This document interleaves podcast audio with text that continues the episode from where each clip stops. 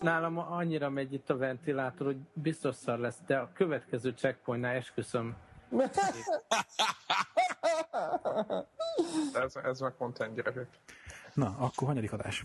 97. adás, és adás, 97. podcast, és azért, hogy hírekblokk, aztán jön a nagy sikerű Diablo 3 című játéknak a megtárgyalása, utána pedig, ha marad még idő, akkor egy-két másik játék, de szerintem úgy sem lesz rá idő. Ugorjunk neki. Csapjunk le csóba, így van. Jön a Battlefield Premium, vagy azt pletykálják az Elite, CoD Elite mintájára. Mit gondoltok? Nem tudom, én nagyon szkeptikus vagyok. Így néztem, hogy a CoD-nál ez mit jelent, hogy ez valószínűleg egy copy-paste lesz, tehát hogy tényleg így megnézik, hogy mit csinál ez a CoD Elite nevezetű szolgáltatás, és akkor egy az egybe lemásolják. A CoD Elite-nél is, ha jól értettem, akkor két izé van, ilyen kategória van, az ingyenes, meg van egy fizetős tagság. Hát az ingyenes tag vagyok, igen. Az ingyenes, az meg gondolom, az körülbelül ugyanazt tudja, mint a, hogy hívják, amit a Battlelog, nem? Nem, hanem annyit csinál még, hogy egyrészt többet egy picit, mert még több adat van, meg mondjuk tudod szerkeszteni a katonáidat a mondjuk a Battlelogon keresztül, tudod a Castle. De nekik van olyan, hogy aki nem elit, ő neki még azért vannak statjai a weben? Vagy igen. Szerintem anélkül is vannak. Tehát külön még felkérlek, egyszer már be vagy regisztrálva, én bejelentkezek egy e-mail címmel a Battlelog oldalra, ezen túl még majd előfizetek egy ingyenes dologra, és akkor utána lesznek plusz statisztikák ahhoz képest, mintha nem vagy feliratkozva el az elitre. Nem. Alapvetően, vagy én a CoD-nál úgy tapasztaltam, hogy alapvetően mindenki lehet elit tag. És az elitben ott vannak a statok, meg minden, de olyan szinten, hogy beállítod az avatarodat, meg mindent, amit a játékban látszódik minden. Tehát jóval, szerintem kicsit kiterjedtebb a social oldala, mint a de ez tök jó, csak hogy van az alatt valami? Tehát, hogy náluk az elit ingyenes a belépő, és ha nem vagy elit ingyenes tag, akkor semmit nem látsz a székből? Most a top volt? Következő volt nálam a szempont, az a szempont, hogy telefonon mit tudok nézni, hogy tudok nézni kód statokat. Még azt gondoltam, hogy én azzal fogok játszani. És akkor az volt az elvárás, hogy elit usernek kell, hogy legyek. És akkor én csak ott néztem, tehát én nem is néztem, és PC-ről is az elit beléptem be. Aha. Tehát hogy lehet, hogy van normál. Uh-huh. Azt kell tudni, hogy ez az egész statrendszer, ez a Black Ops óta működik, tehát a Black Ops és az MV3. Ott lehet elérni statokat. Uh-huh. A CoD-nál, és más, az annál régebbi CoD-oknál semmi ilyesmi nincs, tehát hivatalosan nincs ez az egész statkövetés, amit most mondok. Viszont amióta azok vannak, ott viszont kiterjedtebb talán, tehát kicsit, például most mondok egy példát, beállíthatlak téged folyamatosan, vagy azt, hogy téged hogy hozzád hasonlítson, érted? Vannak ilyen compare dolgok, és akkor beállíthatom, hogy kik azok, akikkel vesse össze a dolgaimat, nem tudom mi. De ez csak egy dolog. Egyébként maga az elit előfizetés, az meg arra szól, hogy az összes DLC-t megkapod ingyen. Tehát mindig, amikor jön a legújabb DLC, akkor azt ingyen töltheted. Ez a CoD-nál, most azért beszélünk itt a CoD-ról, mert a CoD-nál jóval több DLC van, mint a Battlefieldnél. Azt hiszem már mennyinél tartunk? 4-nél vagy 5-nél legalább fél év alatt, de 3 biztos volt. És a Battlefieldnél azért érdekes ez, mert akkor fognak előfizetni erre, hogyha tényleg jönnek ezek a DLC-k. Na most júniusban fog megjelenni ez a Close Quarters, mi volt a neve annak? Close Quarters. Így van. DLC, meg idén még terveznek 2-t. Most lehet, hogy így a 3-4-re, hogyha még lesz 4, akkor lehet, hogy érdekes lehet. Azt nem tudom, hogy ugyan lehet meccseket szervezni a CoD-ban. Ezt ígérik az izébe is a Battlefieldben. Most az utolsó Battlelog update óta ott van így a menüpont, és akkor így rányomsz arra, hogy akarok meccset szervezni, azt mondja, hogy hát még nincsen, de iratkozz föl a értesítési listára, és amint lesz feature, akkor értesítünk téged. Aha. Igen, tehát itt ugye a hallgatóknak annyit szeretnék mondani, tehát hogyha a maga a, jelenleg a Battlefieldben úgy tudunk meccset szervezni, hogy, hogy valaki a squad társak közül, a csapattagok közül kibérel egy szervert, és akkor oda bolondítjuk a kihívott csapatot, vagy nem tudom. Tehát jelenleg ez a módja a meccs szervezésnek, és akkor ezt most azt nem tudom, hogy akkor is kellett... Ugye a nehézség az az, hogy mi PlayStation 3-on játszunk, ugye, és akkor a levelezés, vagy hogy mondjam, ez főleg a PSN-en van. Tehát egy kicsit olyan körülményes egy konzolon küldözgetni üzeneteket, stb. És ott tárgyalni meg a dolgokat, ez sokkal egyszerűbb volna, hogyha ott lenne egy webes felület. Ez a Battlelogon keresztül tudnád. Hát nem, ugye te szervezted ezeket, nem? Igen, én szerintem, hát igen, és akkor gondoltuk bele, hogy nem evidens, hogy egy konzolot például billentyűzet van kötve. Ezek hát, ugye mindig rákötni, stb. A levelező rendszerre nem olyan letisztult, tehát mindig bele kell menni a inboxba, tudod, hogy most van új levelem, nincs új levelem, mi történik a levelem. És mindig elé nyomni, és akkor a trófikat hozzá, meg ilyen hülyeségek. Nekem még egy kérdésem van, ez csak ilyen költőkérdés, hogy van ebbe az Elite, tehát vagy a Battlefield Premium előfizetésbe lesz a szerver bérlet?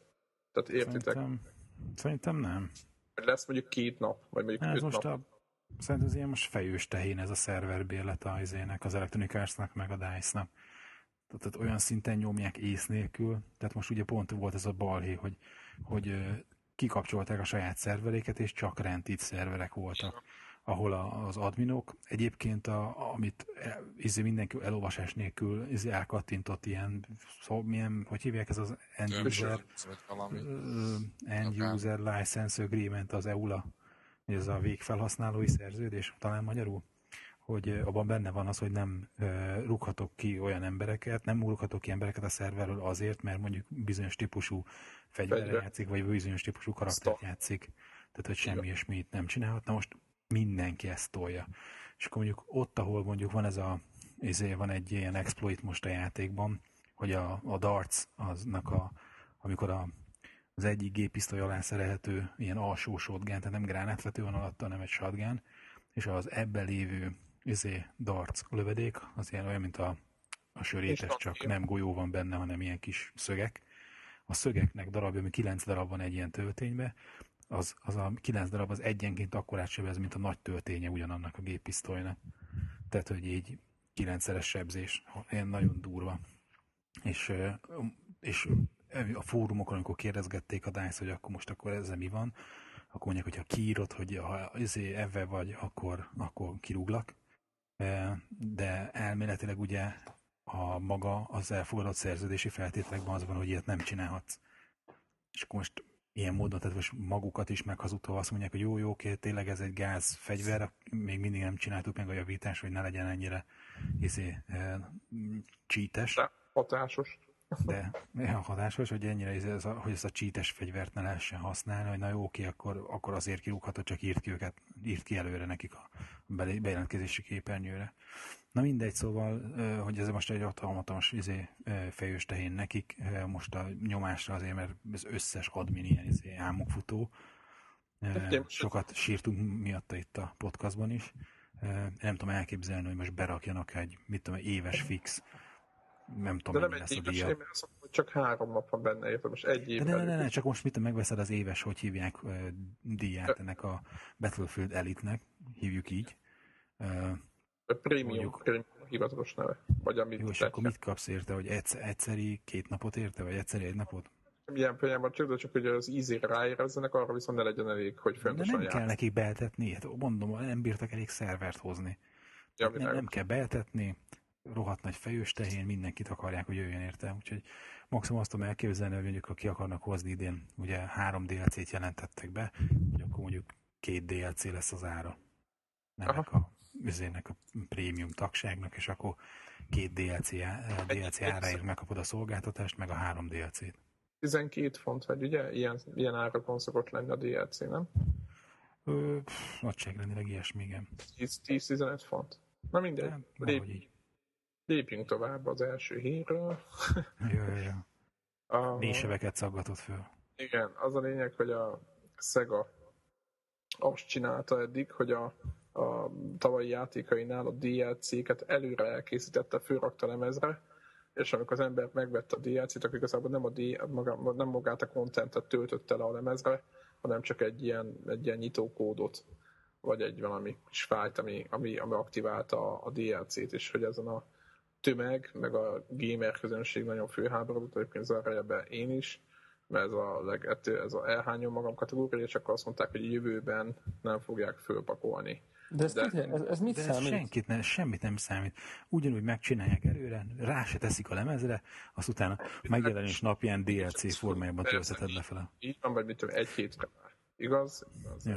Csak az itt az elven volt a kiakadva, egyébként érdekes, érdemes olvasgatni a Neografnak a idevágó formát. Itt azon voltak az elven kiakadva, hogy amit direkt, amire volt, tehát azon a pénzen, amin a DLC-t lefejlesztették, azt bele is tehették volna a játékba. Tehát a játékosok nem akarnak a játékfejlesztések közben, a játékfejlesztésért hajlandók fizetni, de miközben fejlesztenek, akkor ne fizessenek már közben egy DLC-ért. Tehát akkor nem $60 lesz a játék, hanem most mondok, 80. Tehát olyan, mint hogyha eleve 10 altot beterveznének, mind lefejlesztenék, és akkor utána végül azt mondják, hogy 6-tól jön ki a 4, meg már DLC lesz, de ugyanakkor a büdzsében benne volt a 10-tól, csak azt egyszer csak egy DLC-t csinálnak bőle. Tehát itt az hogy hívják ezt, az Alchem City-nél volt a legélesebb, ezt tudjátok, talán meg is tárgyaltuk annak idején ezt a Catwoman-es DLC-t, hogy akkor most ez a Day One DLC, jó, nem jó. Exkluzív volt, igen. Szerintem nem volt PlayStation Exclusive. Volt valami PlayStation Exclusive hülyeség volt. És akkor... De nem, az a Catwoman DLC, tudjátok, ez is ilyen Day One DLC volt, és ott is ez volt, hogy ott viszont ilyen elég jó content. Tehát, hogy így úgy volt, hogy a single player story közben rendesen így időnként így elváltott a játék, és akkor egy kicsit lehet a Catwoman-nel játszani, és egy story másik oldalát megismert, és aztán ment tovább. És ezt nem vettem meg, de annak...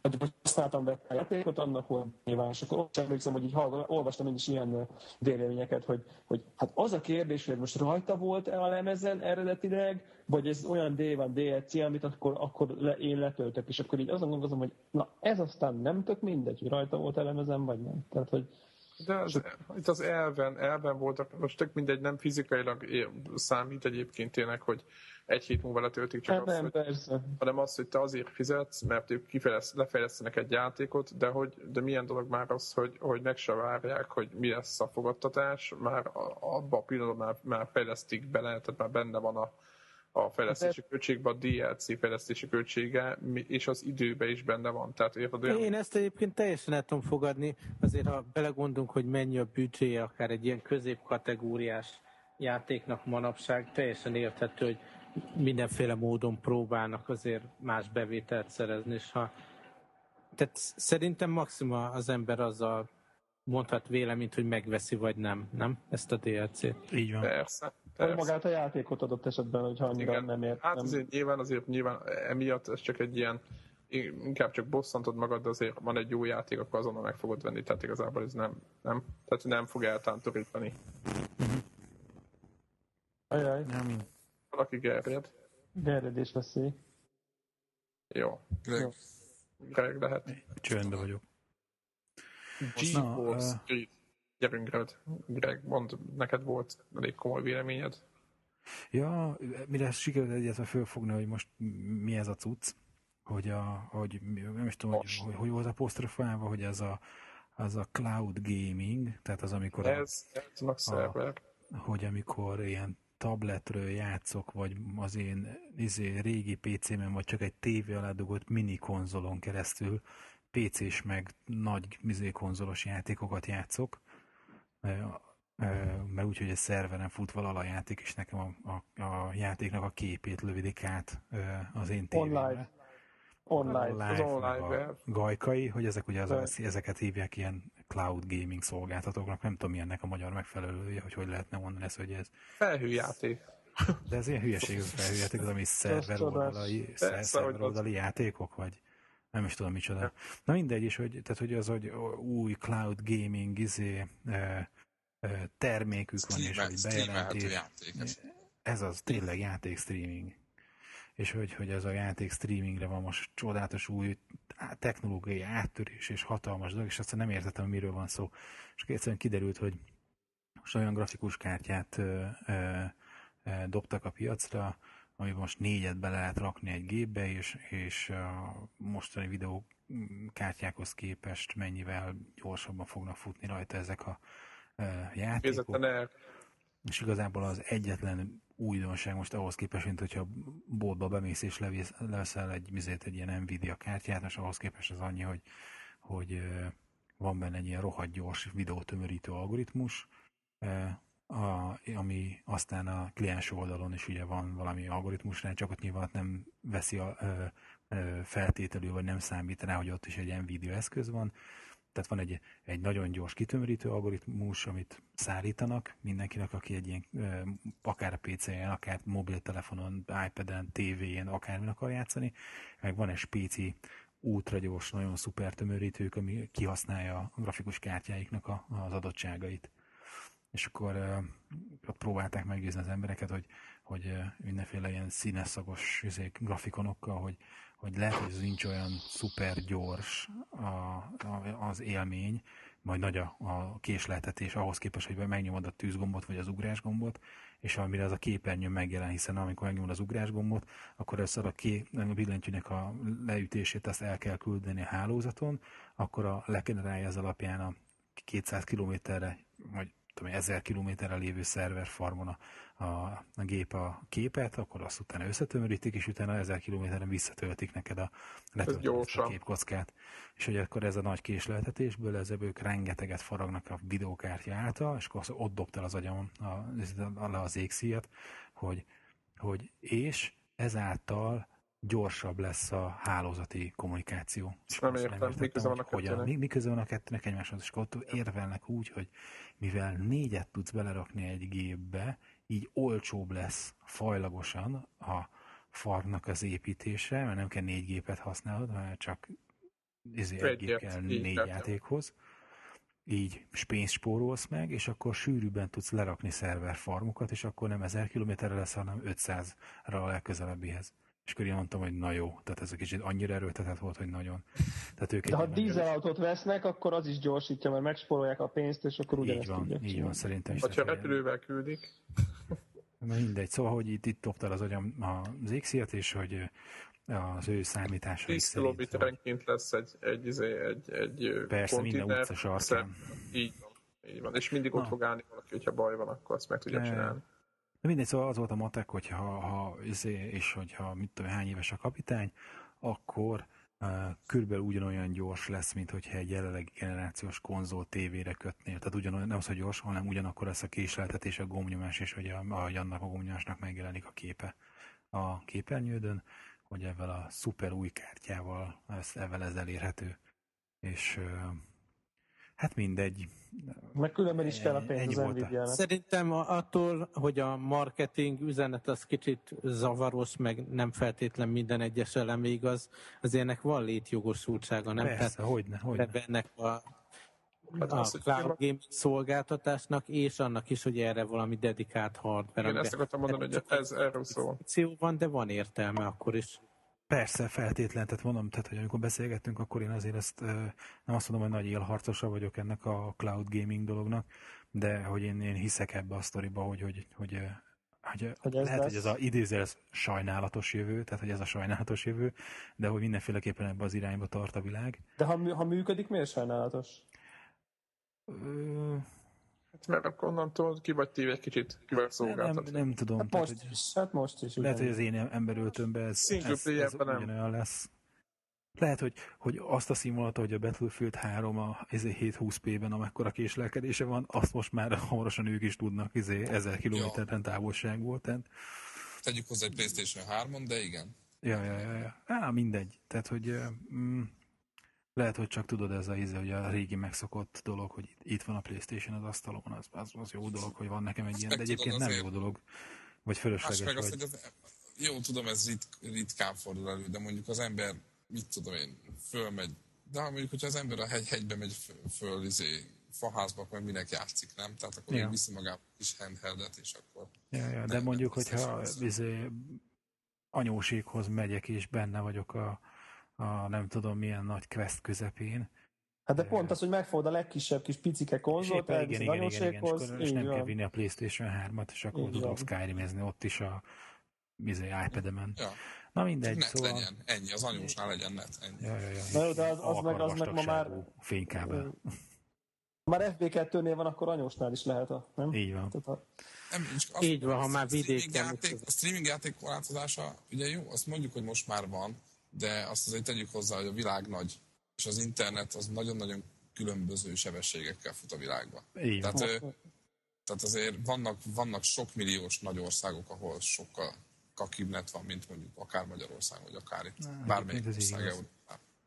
Tehát, hogy szerintem ez ilyen, úgy lehet, hogy elterjed, de akkor először ugye ezek a nagyon gyors internetes, ugye Ázsia, Európa, Amerika, stb. És akkor utána ez nagyon szépen lassan, ez le fog lassulni, szerintem a világ többi részére lassabban fog eljutni. Mint ahogy az korábbi adásban meg is említettük, ugye, hogy a Brazíliát hoztátok, hogy ez lehet, hogy nem is adásban volt, hanem adáson kívül beszéltük, hogy ott például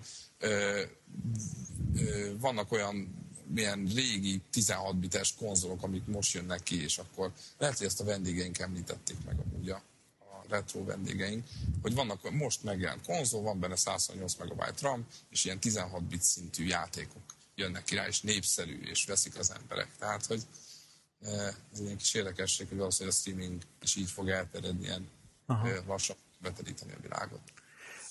Ennek kapcsán meg akartam egyezni, hogy néztem interneten elterjedtségi adatokat, és az a meglepetés volt, hogy Magyarországon az internet elterjedtsége, az, hogy a lakosság hány százaléka internetezik, az magasabb, mint az európai átlag.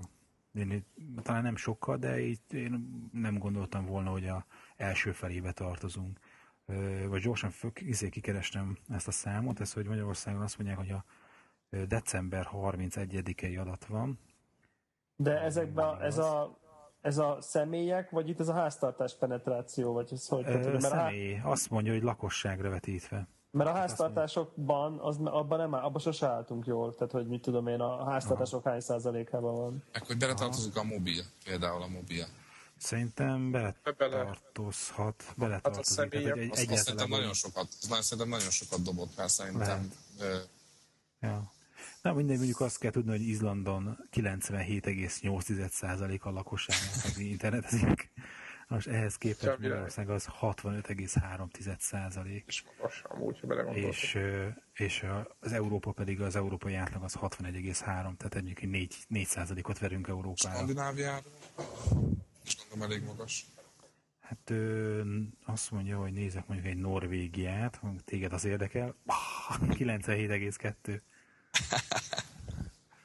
Bakker, az kemény.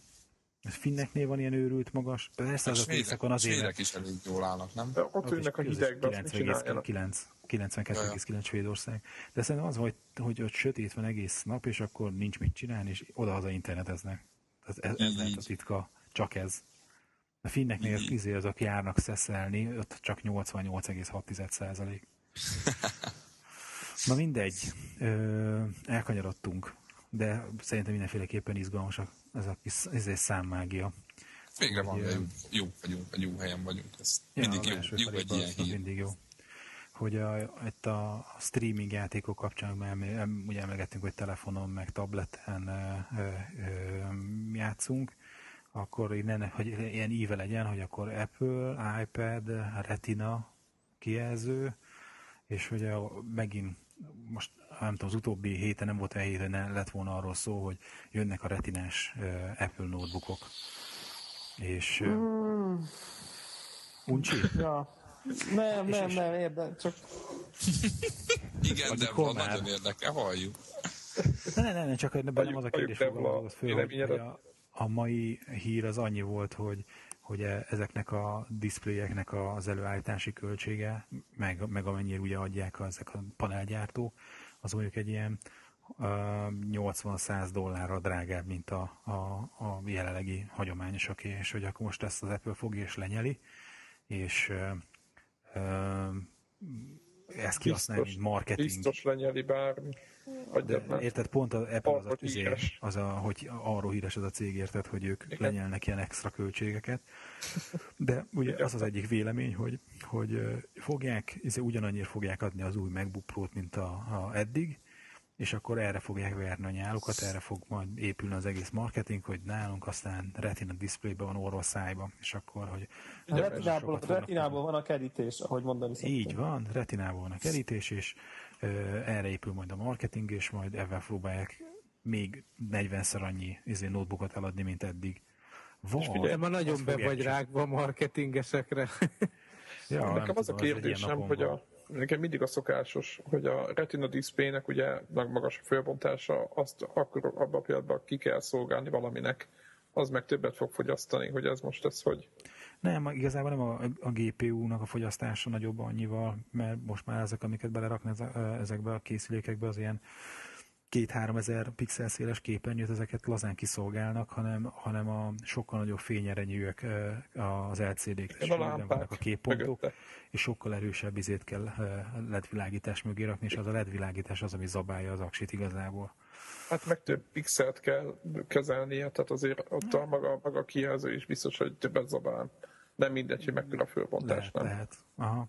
Na mindegy, hogy ezért bennem az a kérdés megfogalmazódott, hogy mi lesz, hogyha inkább folytatják a jelenlegi gyakorlatot, és akkor kvázi az, amit most külön megrendelsz mondjuk plusz $100 a nagy felbontású kijelzőt a MacBook Pro-hoz, az lejön a prostó MacBook Pro-ba, és aztán az, ami most rendelhető opció... Prostó. Hát így, na lesz a prostó, meg lesz meg a retinás. Érted, hogy a retinás lesz most az majd ilyen hogy ilyen, ha megrendeled a spéci konfigurációt, akkor tiéd retinás lesz, ha nem rendeled, akkor meg avval kapod, amit most eddig az extrába adtak, ez a 1640x1050, vagy valami ilyesmi a mostani 15 incses MacBooknak a felbontása.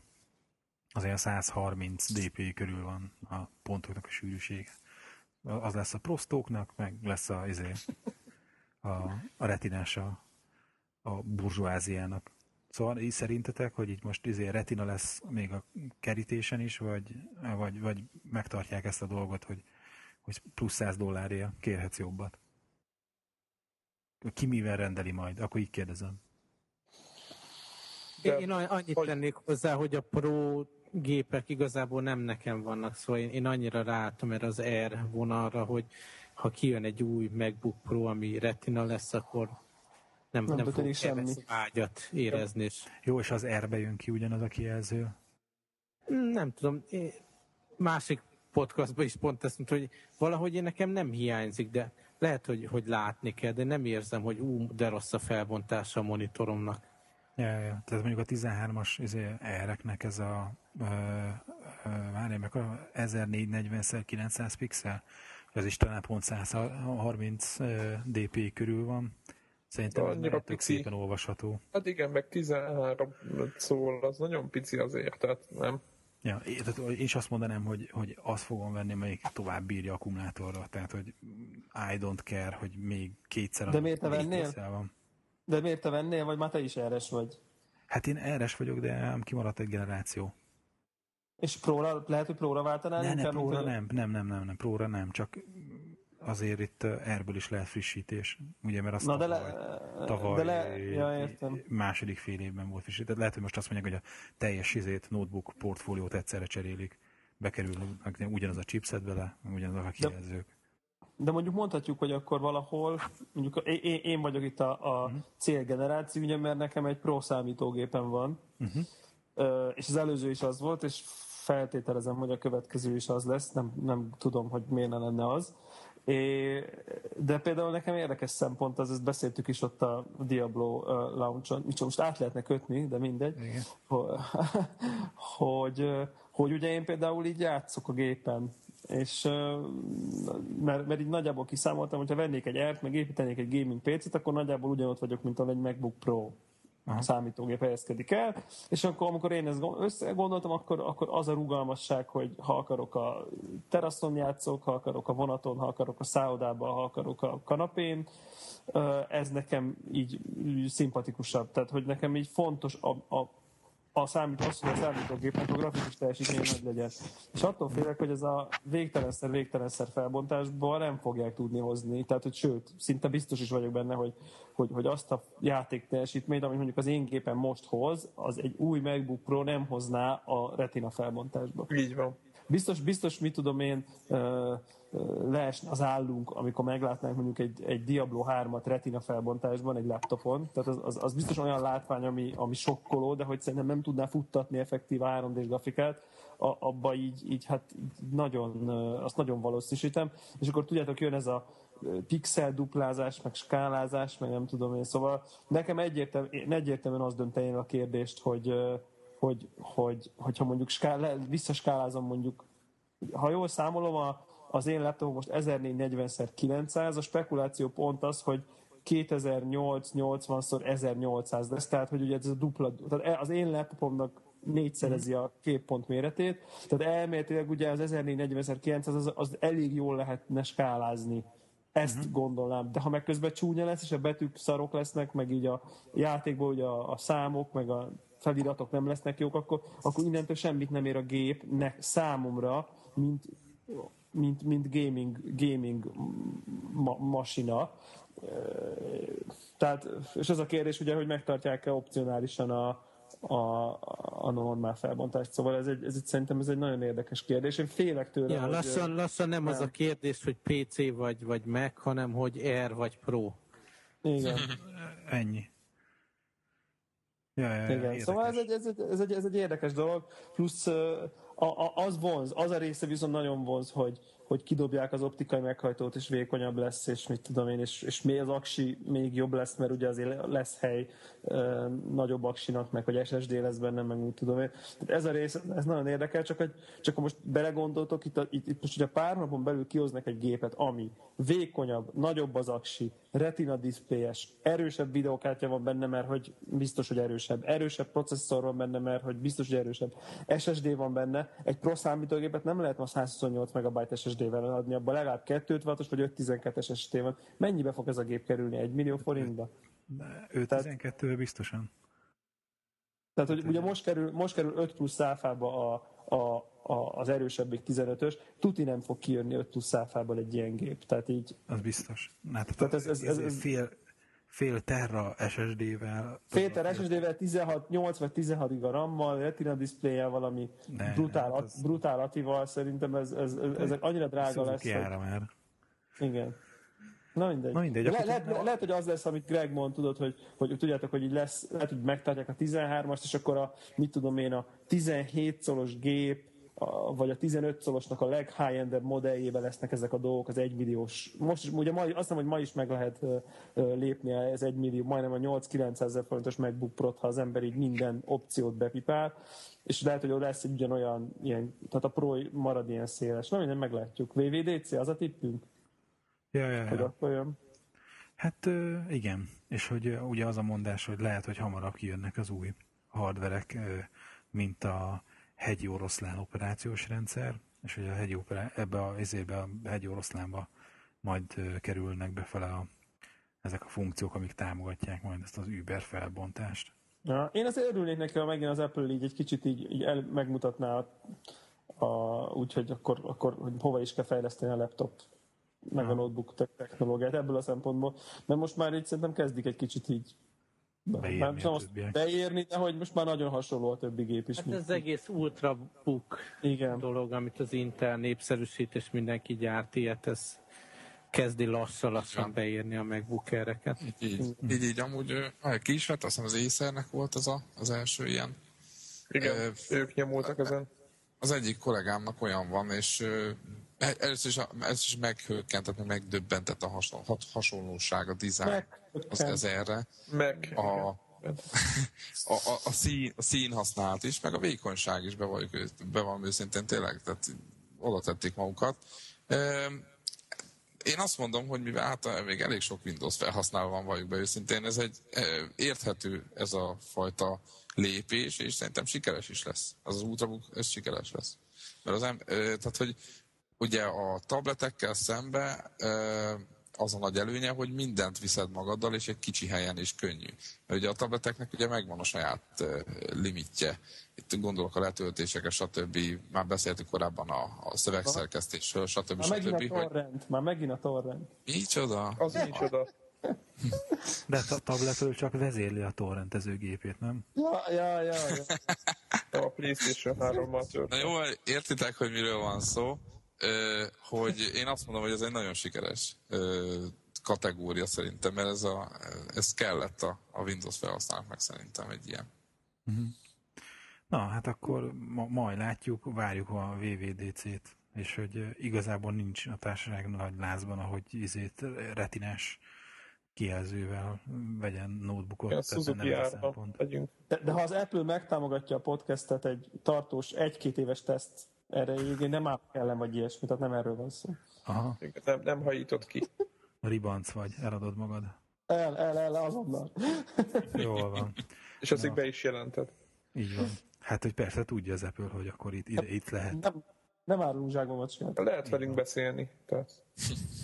Ezen, ha adnak egy új MacBook Pro fullost, ezentúl kizárólag elfogultan fogok beszélni az Apple-ről. Ja. Óriási változás lesz a mostanihoz képest. És végtelen pénzt nyomnak a balletetbe, bármit meg tudjál venni. De csak azért tesztelni tudja a sztóból. A teszt miatt nyilvánvaló. Így van. És az objektív véleményért érdekében. Így van. Na, ugorjunk akkor mást, és ha már ilyen sok pénzről volt szó, akkor Monopoly. És most jelentettek be egy ilyen WoW-os Special Edition Monopolyt, hogy volt már közöttök ilyen klasszikus társasjátékhoz, ami valami videójátékkal keresztbe volt ottak? Vagy, tehát ilyen Lord of the Ringsből volt, Risk klón talán. HeroQuest, de az volt, abból csinálták a játékot. Aha. Hát figyeljetek, emlékeztek ti még a Stormcross Europe-ra? Én azt játszottam társasjátékban is, meg C64-es is, de el nem tudnám dönteni, hogy melyik volt előbb a tyúk vagy a tojás. Vagy tehát, melyik volt? Azt nem. Hát most melyik volt? Tényleg esküszöm nem tudod, hogy a C64-es volt előbb, vagy a társasjáték volt előbb, és abból csináltak játékot. Na de te most karácsonyra Jézuskának írnátok ilyet, hogy akkor én most Diablo 3-as, nem tudom, Monopolyt szeretnék? Az még Diablo 3-as, az pont igen, de... Nekem a Monopolyban a Dunakorzó, az pont jó. Én betárgyítás társasjáték is, és én arra vágytam. Régen. Hát szerintem ez... Szóval, ezek olyanok... haraptok akkor ezekre a zékre, a másokokra. Nagyon. Én ezektől attól félek, igazából az ugrik be egyébként, hogy őszinte legyek, hogy ez a, mit tudom én, Avatar játék, meg Transformers játék, tudjátok, amikor így igazából csak azért van kihozva, mert a marketing gépezet működik, igen, és nincs valódi érték mögötte. De mondj már ilyet. de ma nagyon rájár a rúd a marketingeseknek. Igen, lehet valami anti-marketing klub, valami ilyesmi lehetne az adásnak a neve. De ugyanakkor, mit tudom én, vannak ilyenek, mondjuk ez pont nem videójáték, hanem tudjátok, van ez a Ravenloft nevű RPG világ, ami ilyen AD&D-nek volt annak idején egy ilyen kiegészítő, és most például nemrég kijött egy társjáték, a Castle Ravenloft, és azt például egy marha jó cucc. Meg azt mondják, hogy a Battle Star Galactikából is egy ilyen zseniálisan kurva jó társasjáték van. Egyébként én például nem nagyon nehezen, tehát ez most tök, hogy ezeket mondod, mert egyébként ugyanazon az állásponton vagyok, mint te, hogy ezt a brand miatt a gépezetből ezek kitermelődnek, ezek a társasjátékok, de nem biztos, hogy ezek, sőt, hát úgy, mint a nagyon jó, mint mondjuk a Cars című filmből készültett videójátékok. Tehát ez most lesz. Nekem mondjuk tényleg a Transformers tipikus példa, vagy az Iron Man. Na igen, ugyanez, igen. De iskolatáska, uzsonnás táska, meg társasjáték, meg Lego, meg nem tudom mi. Igen. De érdekes egyébként, és például pont most mesélte nekem valaki, hogy a Battlestar Galactica, ugye az is egy ilyen tök nagy franchise, a társasjáték, jaj, persze, biztos, akkor majd ott nem tudom. Tehát olyan úgy nem gondolnám, és aztán kiderült, hogy egy ilyen olyan kooperatív játék, tudjátok, amikor nem a egymás ellen játszatok, hanem közösen a játék ellen. Az tök jó. Ami szerintem eleve egy érdekes koncepció, kivéve hogy egy valaki mégiscsak a többiek ellen játszik, de azt senki se tudja, csak a legvégén. Jaj, de jó, igen. De Police 07. Szeretjük, hogy mindig van egy áruló. Igen, ugye hát nyilván ő a Cylon, tehát ugye ezt lehet ugye. Na mindegy, ez csak így Szerintem általában ilyen 3-4 órás menetek vannak, és ilyen... Szép. Hát szóval, hogy ezek egy tök... És elismeri így a board game community, tehát, hogy ilyen is van, tehát ez abszolút ellen példa. Szeretném ajánlani, itt megragadnám ezért az alkalmat, van egy boardgamegeek.com. Így van, az a biblia.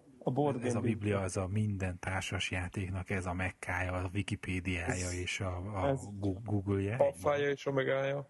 Így van. És hogy a Battle Star Galactica a 10-es skálán a 7,86-os, tehát mondjuk kerekítsünk 8 pontos értékes. Csak is meg a board game geek értékelési... Igen, ez ott azért messze a legjobbak igen. közé ezért tartozik azért ezzel. Nem repkednek, nem? Tehát... Igen, és egy a jellemző játékidő egy meccsnek 180 perc. Tehát nálam ez, ami egyébként kizárók. Tehát amikor én keresek játékot, hogy na, nézzünk egy jó társas játékot, mi az, amit esetleg így karácsonyra meglepném magamat vele, akkor az a max 60 perc. Tehát hogy nálam az ilyen 180 perceket meg se nézem. Ha már, akkor viszont a Seven Wonders-t ajánlom neked egyébként. Aha. 7 csoda magyarul is hozzáférhető már, és az nagyon jó. Most na mindegy, csak így kis kitérő. Na, és akkor, hogy visszakanyarodjunk a fő témánkhoz. Késik a Diablo-nak az aukciós házainak a megnyitása. Van már gyerekek? A szerverre, de várjál, pontosítok, fizetős, tehát az igazi pénzes. Ja, az igaz, mert a normál az már él. A játék aranyért. Hát én úgy tudom, hogy ez a szerver leállások és bizonytalanságok miatt van ez a késés. Majd kijavítotok, ha nem így van, de én ezt olvastam, hogy ezért, és hát ugye ezt első kézből tapasztaltuk, hogy igencsak voltak problémák a szerverrel. Ami azért érdekes, mert hogy ja, mondjad, Greg, fejezd be. De hogy ezért, nem csak annyi a kérdés, annyi lett volna ennek kapcsán, hogy egyébként lenne már, vagy terveztek az aukciós házba betolni ezért ajróér a 30-as gatyát, nekem azt tetszett legjobban, a unique gatya. Unique item, gotya. Ezt sose lehet tudni, nem? Tehát, ugye itt ilyen véletlen generátorok dobálják a tárgyakat, tehát most, ha esik valami olyan, ami nekem nem kell, és közben látom, hogy ez valami olyan, ami egyébként tök ritka, hát biztos az ember felteszi, nem? Hát most nem. De mondjuk én valószínűleg szívesebben tenném fel, tehát, hogy én nem gondolnám, hogy most nagyon megörülnék, hogyha most, mit tudom én, 10 eurót vissza tudnék keresni, vagy a játékból, inkább valószínűleg én szívesebben használom a játék arany aukciós házat, és akkor valami tök, mert az aranyat utána én is tudom használni a játékba, és akkor így az így jobb szerintem. Valahogy nekem. Tehát akkor így... még ilyen gold farmingba még nem kezdtek bele. Hát, azt még egyedül. Még. De már az izében már vannak dolgok a normál aukciós házban, azt tudom. Azt néztem én is, igen. Na akkor meséljétek. Na, meséljetek már. Kezdjük, legyen... Hol tartotok? Így van, viszizek vagyunk reggel, de ti hol tartotok? Legyen launch party, de ezzel beszélünk egy kicsit a launch partyról? Csak hogy így, mint eseményről, most azt gondolom, nem. Bár láb voltak én. De van bármi, amit mesélni. Mit tudtak a 2 perces videón kívül elmondani? Így van. Én azt tudom elmondani például a launch partyról, hogy elmentünk ugye az álléban az adott kiszemelt napon, hogy megvásároljuk a játékot, amiből az lett, hogy beültünk a larójba, és egy csomót beszélgettünk. Aztán kimentünk, megnéztük a tömeget, FB2 hazament, és ugye a lényeg az, hogy... Látta még a szakállas nőket? Szakállas nőt nem, de a szakállas versenyt abból láttam. Akkor döntöttem úgy, hogy...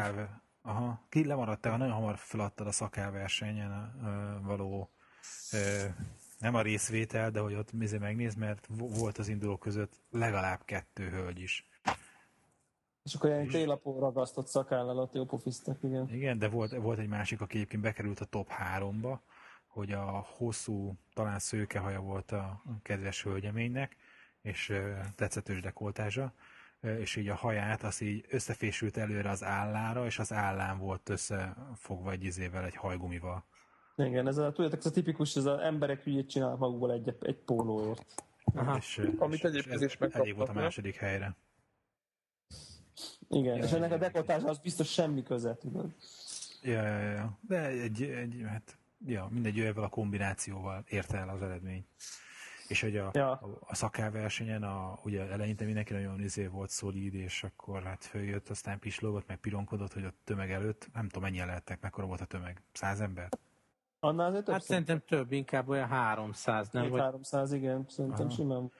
És hogy akkor ott pironkodtak az emberek, hogy jaj, mennyi ember, aztán így jöttek az egyre nagyobb állatok, vagy barbárok, mert ugye a barbárt kellett bemutatni, és aztán egyik másik, amikor fölugrott a színpadra, akkor azt hittem, hogy ott lesz beszakad alatta, de ez nagyon dugla volt, meg persze ordítottak ilyen egy szótagos csatakiáldásokat, hogy ő a barbár szakállal, és én azt hiszem, én is hitt, kb. Itt mondtam azt, hogy milyen idős emberek láttam mindent. Egyébként? Hát ilyen 20. Ja, ilyen 18 pluszos. Ja. Nem, és az volt érdekes, hogy a Leroyban egyébként mi el is beszélgettük azt az időt, amikor a sorszámokat osztották. Tehát nagyjából így tudnám összefoglalni, de nagyon jól, és jól igen, én másnap vásároltam meg reggel sorbaállás nélkül a játékot. Igen, és én pedig ugye, én meg azt csináltam, hogy miután ugye lemaradtunk erről a sorszámosztásról, ezért én azt gondoltam, hogy itt van mindenki az álléba, akkor majd én láttam közben a neten, hogy 2-3 ilyen sarki konzolbolt típusú üzletben is van éjféli nyitvatartás, ott biztos az ember bemegy, aztán megveszi. És akkor ennek megfelelően elmentem rögtön, ugye onnan az álléból körülbelül fél egy körül, ami ott van ez a régen GameStop volt, most már biztos copyright okokból GameShopnak nevezett, amit a Margit hídnál van, és bemegyek, nem volt ott senki, mondom, csomó Diablo az asztalon, bemegyek, mondom, nagyon jó, akkor ide vele, és akkor mondták, hogy ez már mind előrendeléses, olyan előrendelés, aki ma este jön, mert hogy nem tudom, én 700 darabot adtak el, vagy rendeltek, és mind elfogyott első nap, pár száz darab volt csak, ami nem volt lefoglalva rendelésben. Úgyhogy nagyon durva azért. Ez egy kisebb volt a körúton. Tehát ez nem kisebb a plázás. Ez nem a plázás, ez egy kisebb volt a körúton, és konkrétan oda mentem fél egykor, és nem tudtak adni Diablo 3-at, tehát hogy azt képzeljétek el.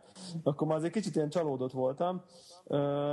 Aztán így felhívtam még egy ilyen, tudjátok, ilyen Google a barátod Diablo éjféli launch plusz éjféli launch kombóra. Kiadott ott a stadionoknál egy Uber konzol nevű boltot, nagyon megtetszett a neve is, és akkor ott így mondta, hogy ott volt nekünk még volt egy pár darab, amit így visszamondtak, hogy az éjféliek közül, úgyhogy nyugodtan menjek oda. De te ilyen különleges kiadást vettél belőle, vagy? Mindenképp azt akartam venni, de aztán nagyon hamar kiderült, hogy az nincs sehol. Hogy az nagyon rég nincs, de hogy így hetek, hónapok óta nincs. Tehát azt szerintem az egy ilyen teljesen reménytelen vállalkozás. Különleges kiadást venni. Egyébként tényleg, amikor már így az ember a hype-ra beizgul, én akkor már kifizettem volna ezt a plusz 15 000 forintot a különleges kiadásra.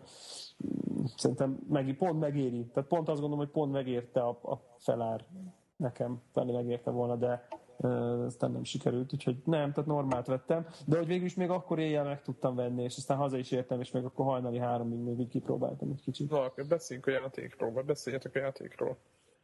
Mi, csalódás, nem csalódás, milyen a kettőhöz képest volt, van-e elég? Beszélnék, csak ezt a questet meg kell még csinálni.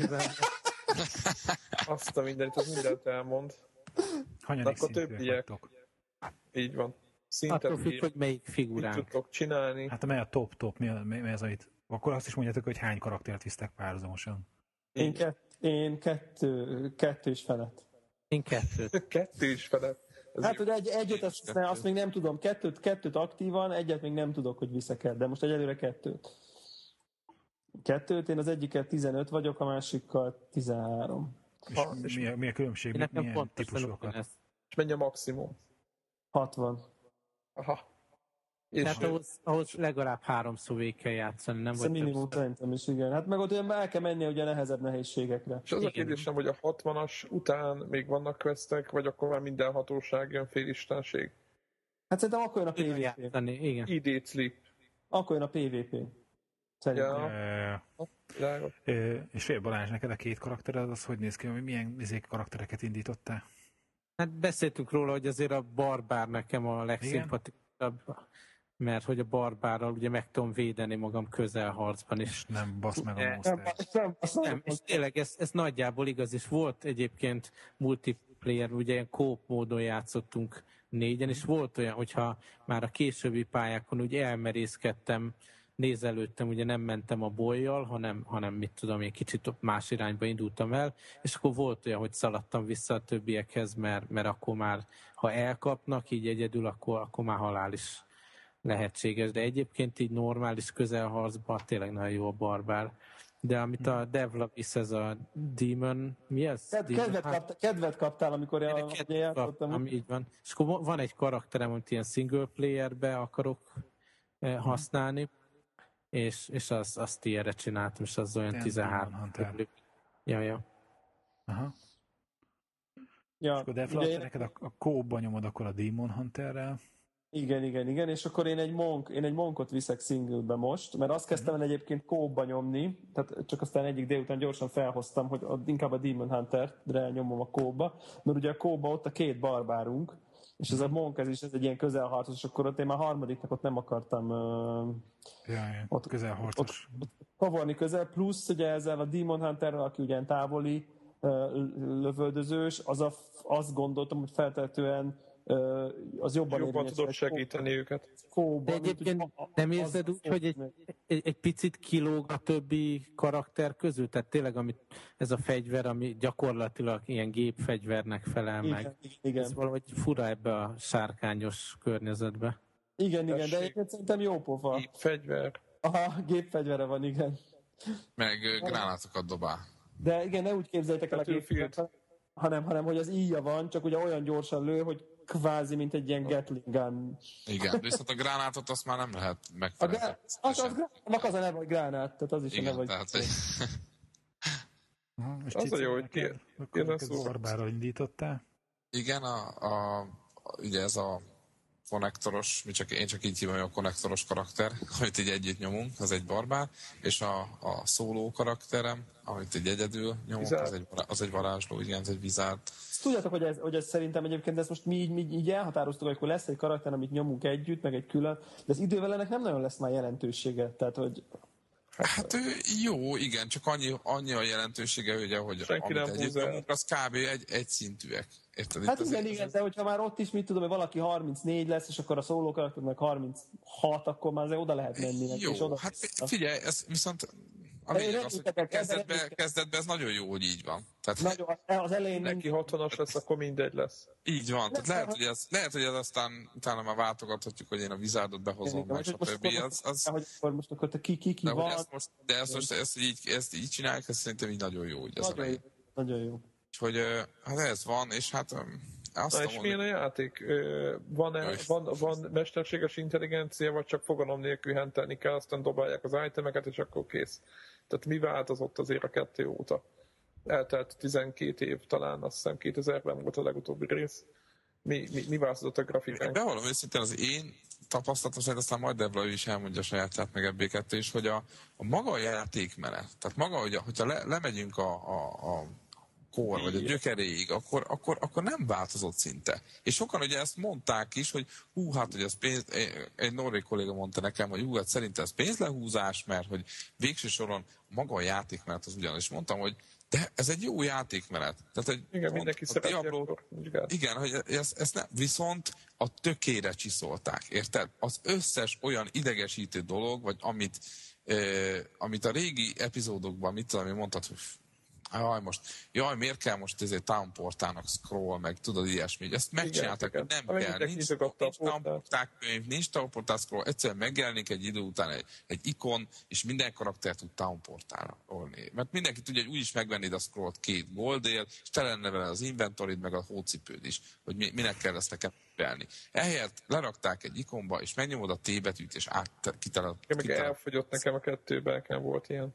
Érted? Tehát, hogy annyi kis apróságra odafigyeltek, meg a grafika. De mind olyan, hogy könnyű legyen neked a játék. Igen, tehát megkönnyítették, ez egyik, tehát hogy az ilyen technikai dolgokban látom azt, hogy hihetetlen, tehát ezért kellett az ennyi idő, mert tényleg végletekig csiszolták, a másik meg a hihetetlen részletes grafika. Ez alatt értem azt,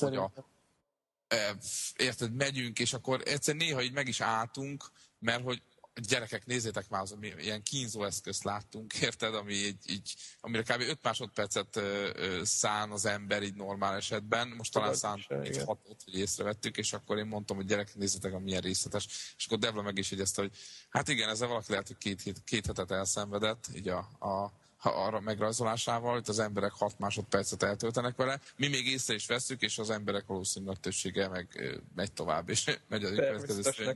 Hogy az olyan... Igen, de hihetetlen részletes. Tehát tényleg azt nagyon látszik rajta az a sok év szerintem. Igen. A környezetem mindenképpen elképesztő részletesség van.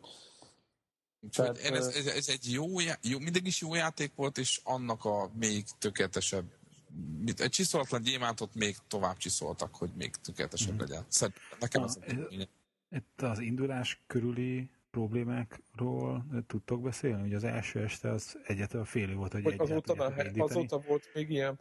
Igen, én odáig jutottam, hogy ilyen mérges tweeteket küldtem, tudjátok ez a... Sőt, igen, az a... Direkt rá akartam kérdezni. Valahogy nem tudok örülni, ugye? Az volt a durva, hogy aznap este olvastam a Twittert az ágyba, ilyen éjjel 1 óra fele, és kb. 7-8 teljesen eltérő embertől ugyanilyen típusú twitterek jöttek, mint FB2-től, hogy nem is lepődtem. Vissza meg a pénzt, meg minden. Így, abszolút, ez a napodalon, hogy ezért milyen, hogy volt ez kitesztelve. 2,5 nap után...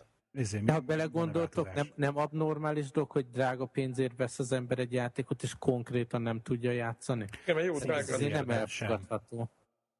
Hát jó, szingapérben sem, mert ahhoz is kell a szerver.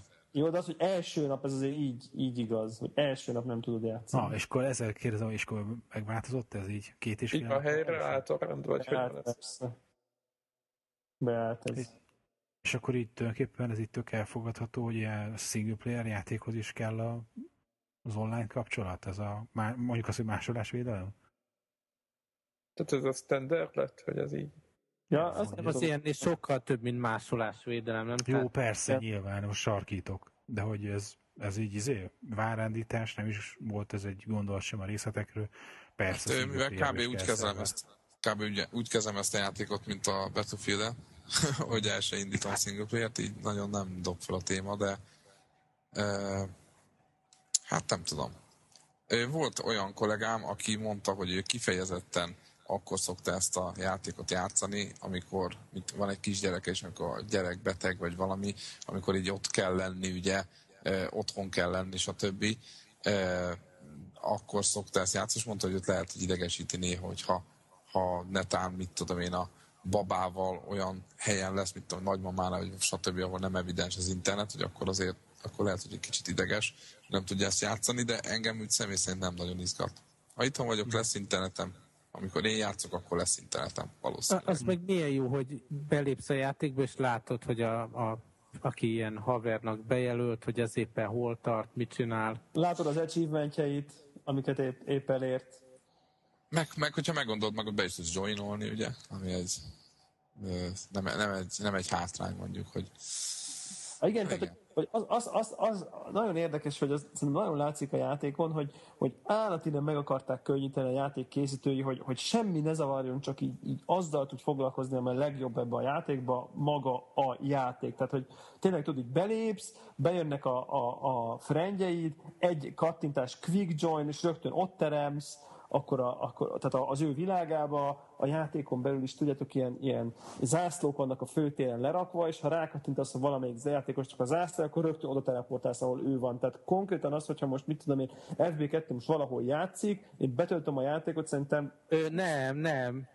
Ja, igen. Akkor 20 másodpercen belül valahol, 20 másodpercen belül ott vagyok, ahol ő, és már együtt játszunk. És ezt szerintem iszonyú jól megvan. Nagyon-nagyon profi megvan ezt csinálva szerintem. Ez a fajta ilyen könnyítés, csak hogy minden nagyon egyszerű, semmi se bonyolult. Nem tudom, meg szóval jó, nagyon meg. Ugye ez a másolásvédelemnek egyébként az is az előnye, hogy ugye nekem, én például Windows meg Mac alá is fölraktam, és teljesen mindegy, hogy melyikbe bútolok be, ugyanonnan folytatom, ahol abba hagytam, mert ugye mindig fel van szinkronizálva. Tehát, hogy ugye ez a cloud save dolog miatt. Uh-huh. Tehát ez... Nekem még az érdekes az egészben, hogy én nem játszottam a korábbi Diablókat, tehát nekem az egész, ugye még a Star Wars játékban meg kellett tanulnom, hogy működik egy ilyen MMO, meg a harc benne, meg hogyan kell mindent csinálni, és tényleg a 200 óra, azért volt 200 óra, mert ezt is megtanultam. Most a Diablóban is mindent itt teljesen meg kell tanulnom, tehát hogy megy ez a játékmenet meg. Az a furcsa például, ugye, hogy szinteket lépek, akkor ilyen képességeket, meg mindenfélét lehet állokkolni, és például nekem az a furcsa, hogy nem biztos, hogy a legutóbb megnyílt képesség az jobb, mint ami van, hanem esetleg más fajta játékot tesz lehetővé, de tehát nem kell feltétlenül mindig a legutóbb állokkolt képességet beállítani.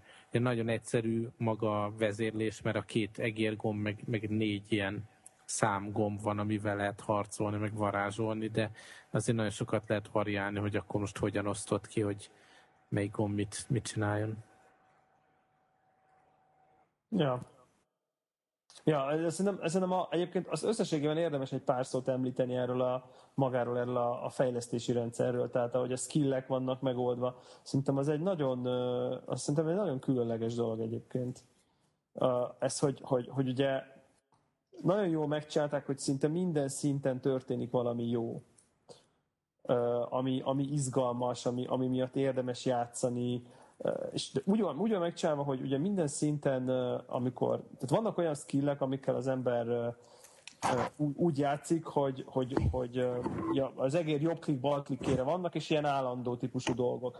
És picit nehéz így elmondani, anélkül ugye, hogy játszanának, hogy a többiek is látnak magát a játékot, de gyakorlatilag itt az a lényeg, hogy egy menüből szinte a skillek közül az ember így, mint egy ilyen inventorit beaktiválja az, amivel szeretne játszani, és aztán akkor ezeket a skilleket használja, és így nagyon-nagyon könnyű kicserélni, és onnantól kezdve egy teljesen más játékról van szó. Tehát ez szerintem egy tök érdekes mechanika alapvetően, hogy... Sőt, a rúnákat is érdemes megemlíteni. És akkor még minden egyes skillnek ugye még vannak ilyen különböző rúnái, amikkel még egy picit meg lehet bontani. Egy skillnek egyszerre egy ilyen rúna lehet aktív, és akkor ugye ezzel még egy ilyen szint, egy ilyen testreszabási szint van gyakorlatilag a játékban. Szóval, hogy maga a fejlődés, meg a képességrendszer, azt szerintem egészen kurva jól sikerült, de tényleg. Úgyhogy szerintem ez nagyon klassz lett a játék, szerintem tényleg rengeteg szempontból. Na jó, nem tudom, hogy így akarunk-e valamit mondani még így a...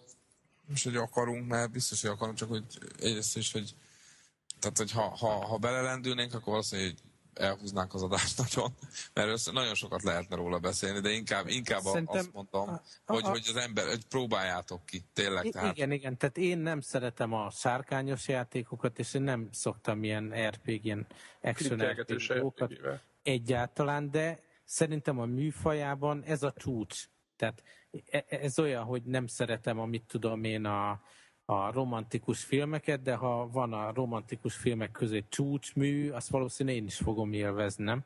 Tehát ezért kell ezt mindenkinek kipróbálni. Ja, aha, értem. Talán emlékező, lehet, hogy te mondtad a Meteorba, hogy az a legjobb szóra, amit talán én eddig hallottam, hogy az a különlegesebb játék, hogy állatira eteti magát, nem? Igen. Tehát, igen. Tehát annyira jó vele játszani, hogy az ember így alig várja, hogy már visszamenjen, és akkor csinálja, lépje a kis szintjeit, tápolja a karakterét. Kihasznál egy ilyen pszichológiai hibát, ami így az agyunkban van, ez a gyűjtő szenvedély, tehát hogy folyamatosan esik ki a loot, és nézed, hogy jobb-e, és pakolod, és gyűjtöd. Egyrészt az meg szerintem a másik az, ami szerintem itt a FB2-nek is lehet, hogy föltűnt, hogy ez először is rendkívül könnyű elsajátítani ezt a játékot. Tehát semmi bonyolult nincs benne, amit tényleg egy 6 éves is simán fölfog. Az irányítás adja magát, a játék adja magát, és mégis be tud durvulni. Tehát a későbbiekben mégiscsak használni kell azt, hogy most mit használok, milyen skilleket, stb. De az, hogy az elején, hogy beleássad magad, ahhoz nem kell semmiféle előképzettség, és tényleg adja magát. És szerintem ez egy nagyon fontos, mert most vegyünk egy FPS, egy Battlefield-et, egy CoD-ot, vagy stb. Rengeteg gyakorlás az elején, csak szívni fogsz, idegeskedsz, mérlőnek le, úristen. Itt nem. Mész, bemész, és a szörnyek ugye figyelembe veszik, ugye, hogyha egyedül játszol, hogy most milyen szinten, vagy stb. Tehát nem lesz az, hogy jön egy 50-es szintű valami, ezt jól fejbevág. Nem. Hozzád mérten adják a dolgokat, olyan tárgyak esnek ki, stb. Stb. Ezt a játék figyeli, hogy te hol állsz, hogy hol vagy. És ez szerintem nagyon-nagyon fontos faktor, hogy bárki belevetheti magát, és lesz sikerélménye.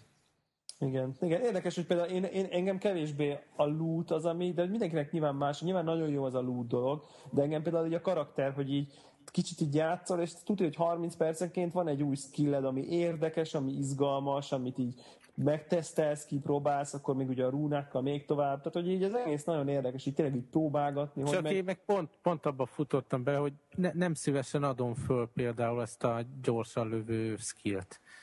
Meg nem szívesen adom a piros sapkát helyett, a csúnyaság helyett, ami most rajta van, szóval. Ja, viszont azért kell ahhoz, hogy haladja előre. Igen, mert azért ez a penge, amit dobál például, az azért elég jó. Igen. Tehát, na mindegy, igen. Ja, de ez nagyon érdekes.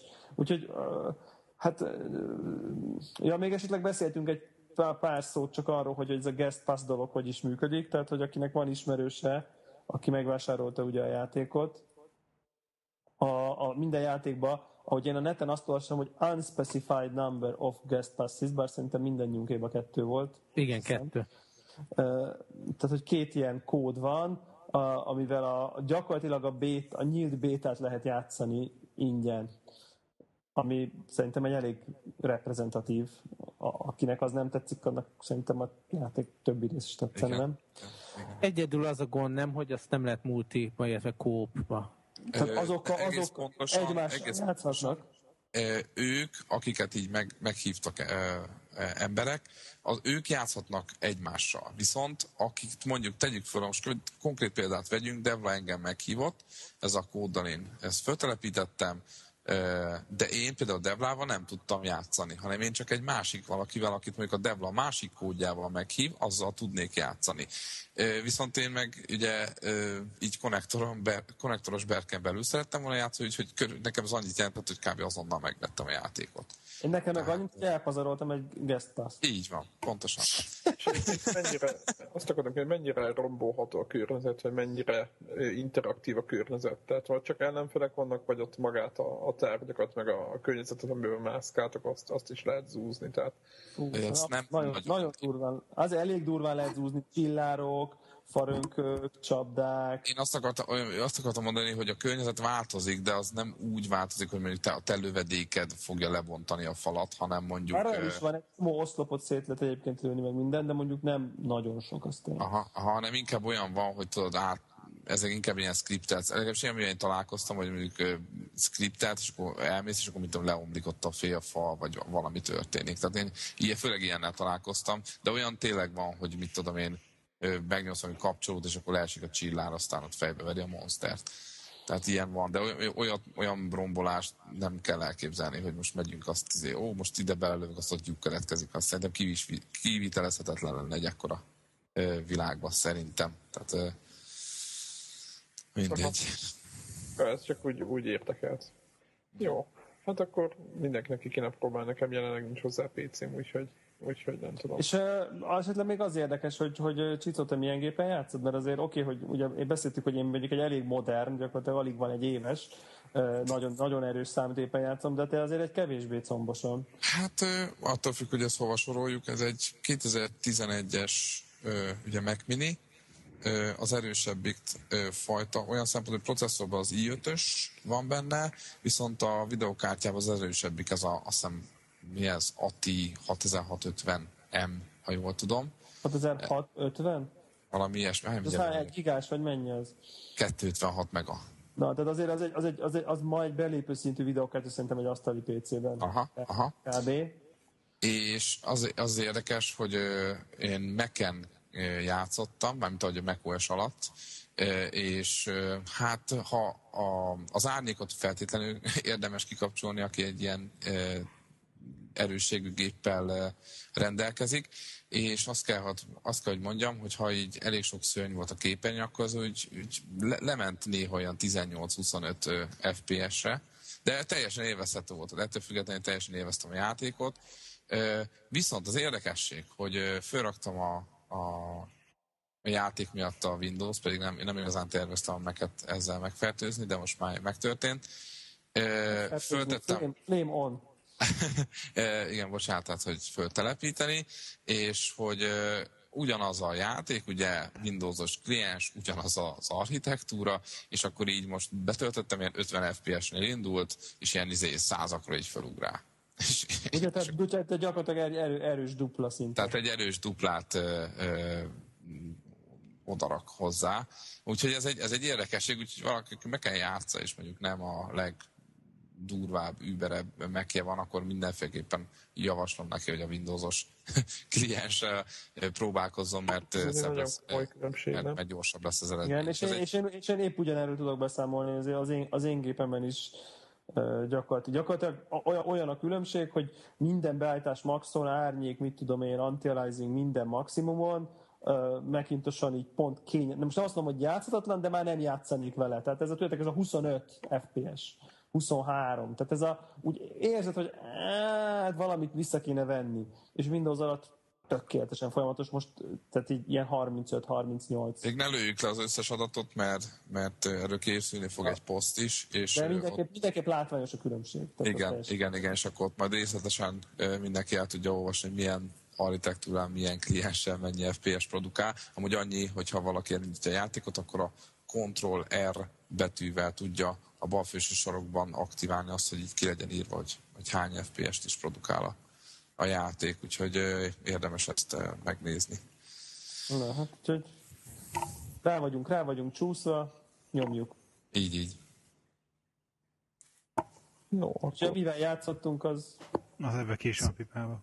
Én például kimondottam bánom, mert ugye a Max Payne jött ki gyakorlatilag, szerintem már tán kint is van, és ilyen giga review-kat kap, ilyen láttam 100-ból 100 pontost konkrétan.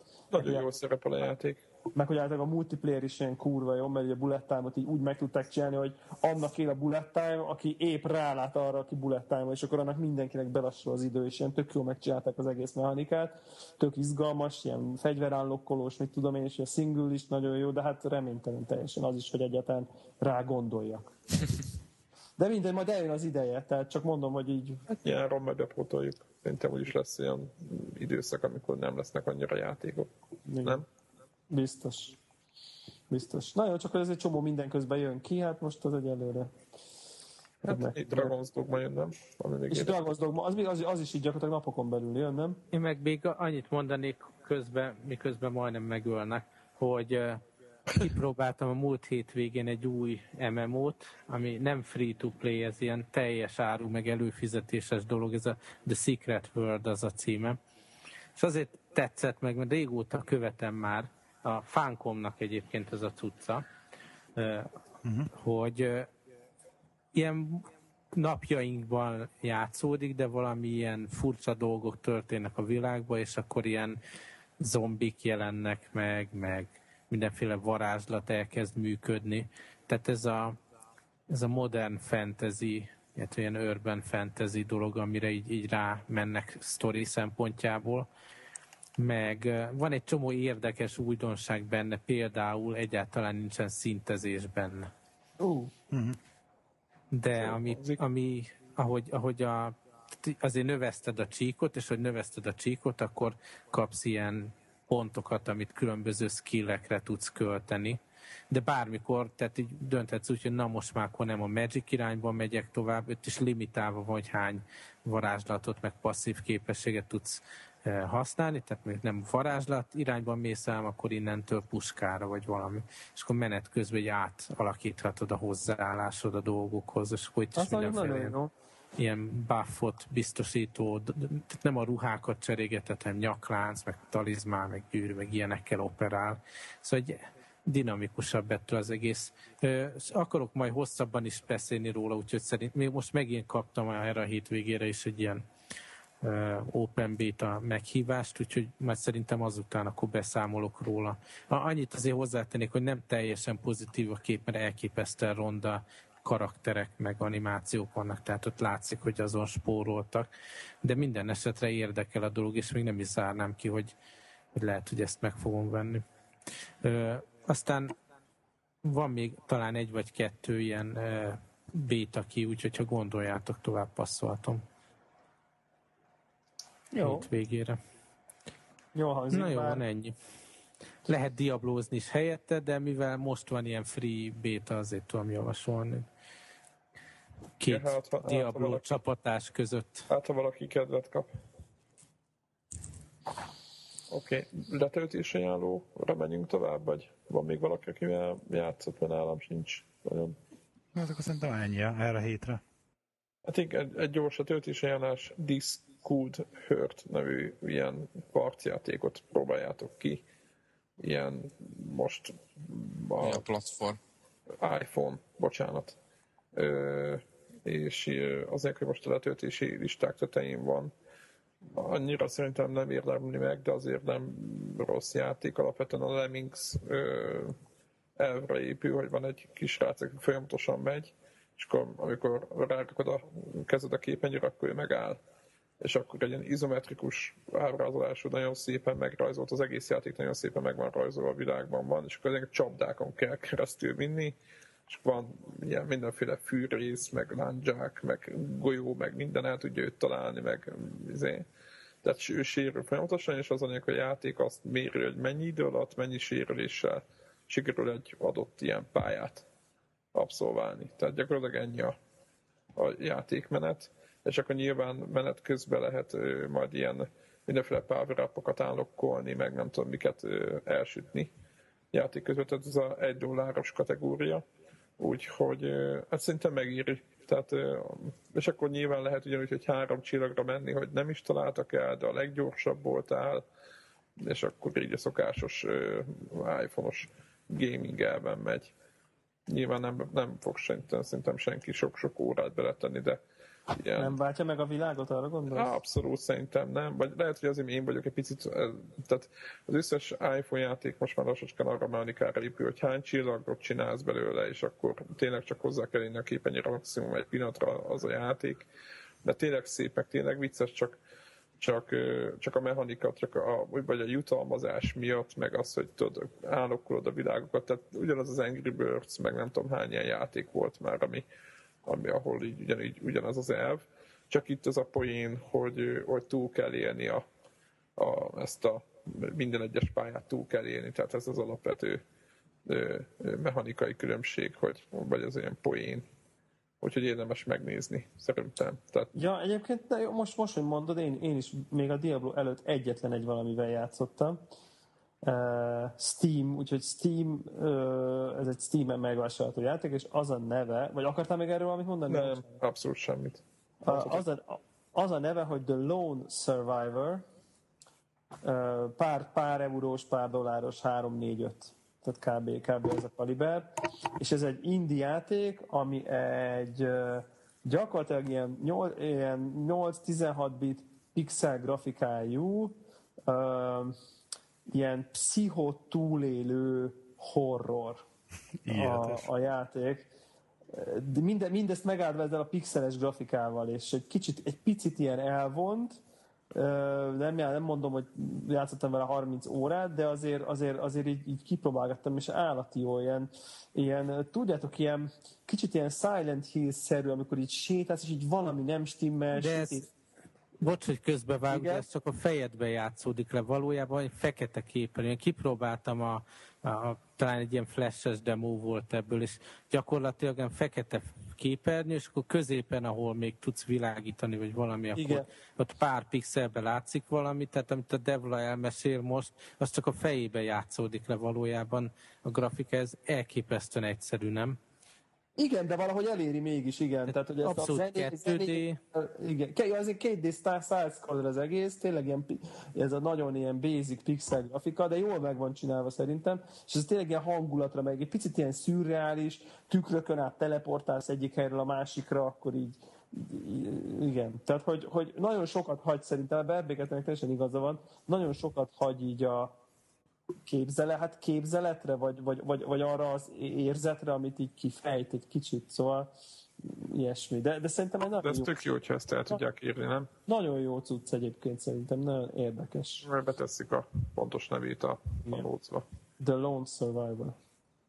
Flash-es demo volt, ezt nem is tudtam. Hát akkor szerintem ennyi volt mára. Ennyi. A Diablo 3 podcastünk. Én utólag is elnézést kérek, hogy kicsit dekoncentrált voltam, de egy ilyen hatalmas mission közepén voltam, és nem lehet otthagyni. Elnézzük. Úgyhogy jövő héten már lehet, hogy E3-ról is beszélünk, majd ki mit vár, stb. Úgyhogy meglátjuk még, mik lesznek a témák. Úgyhogy jövő héten újra jövünk. Jó. Sziasztok. Okay. Sziasztok. Sziasztok.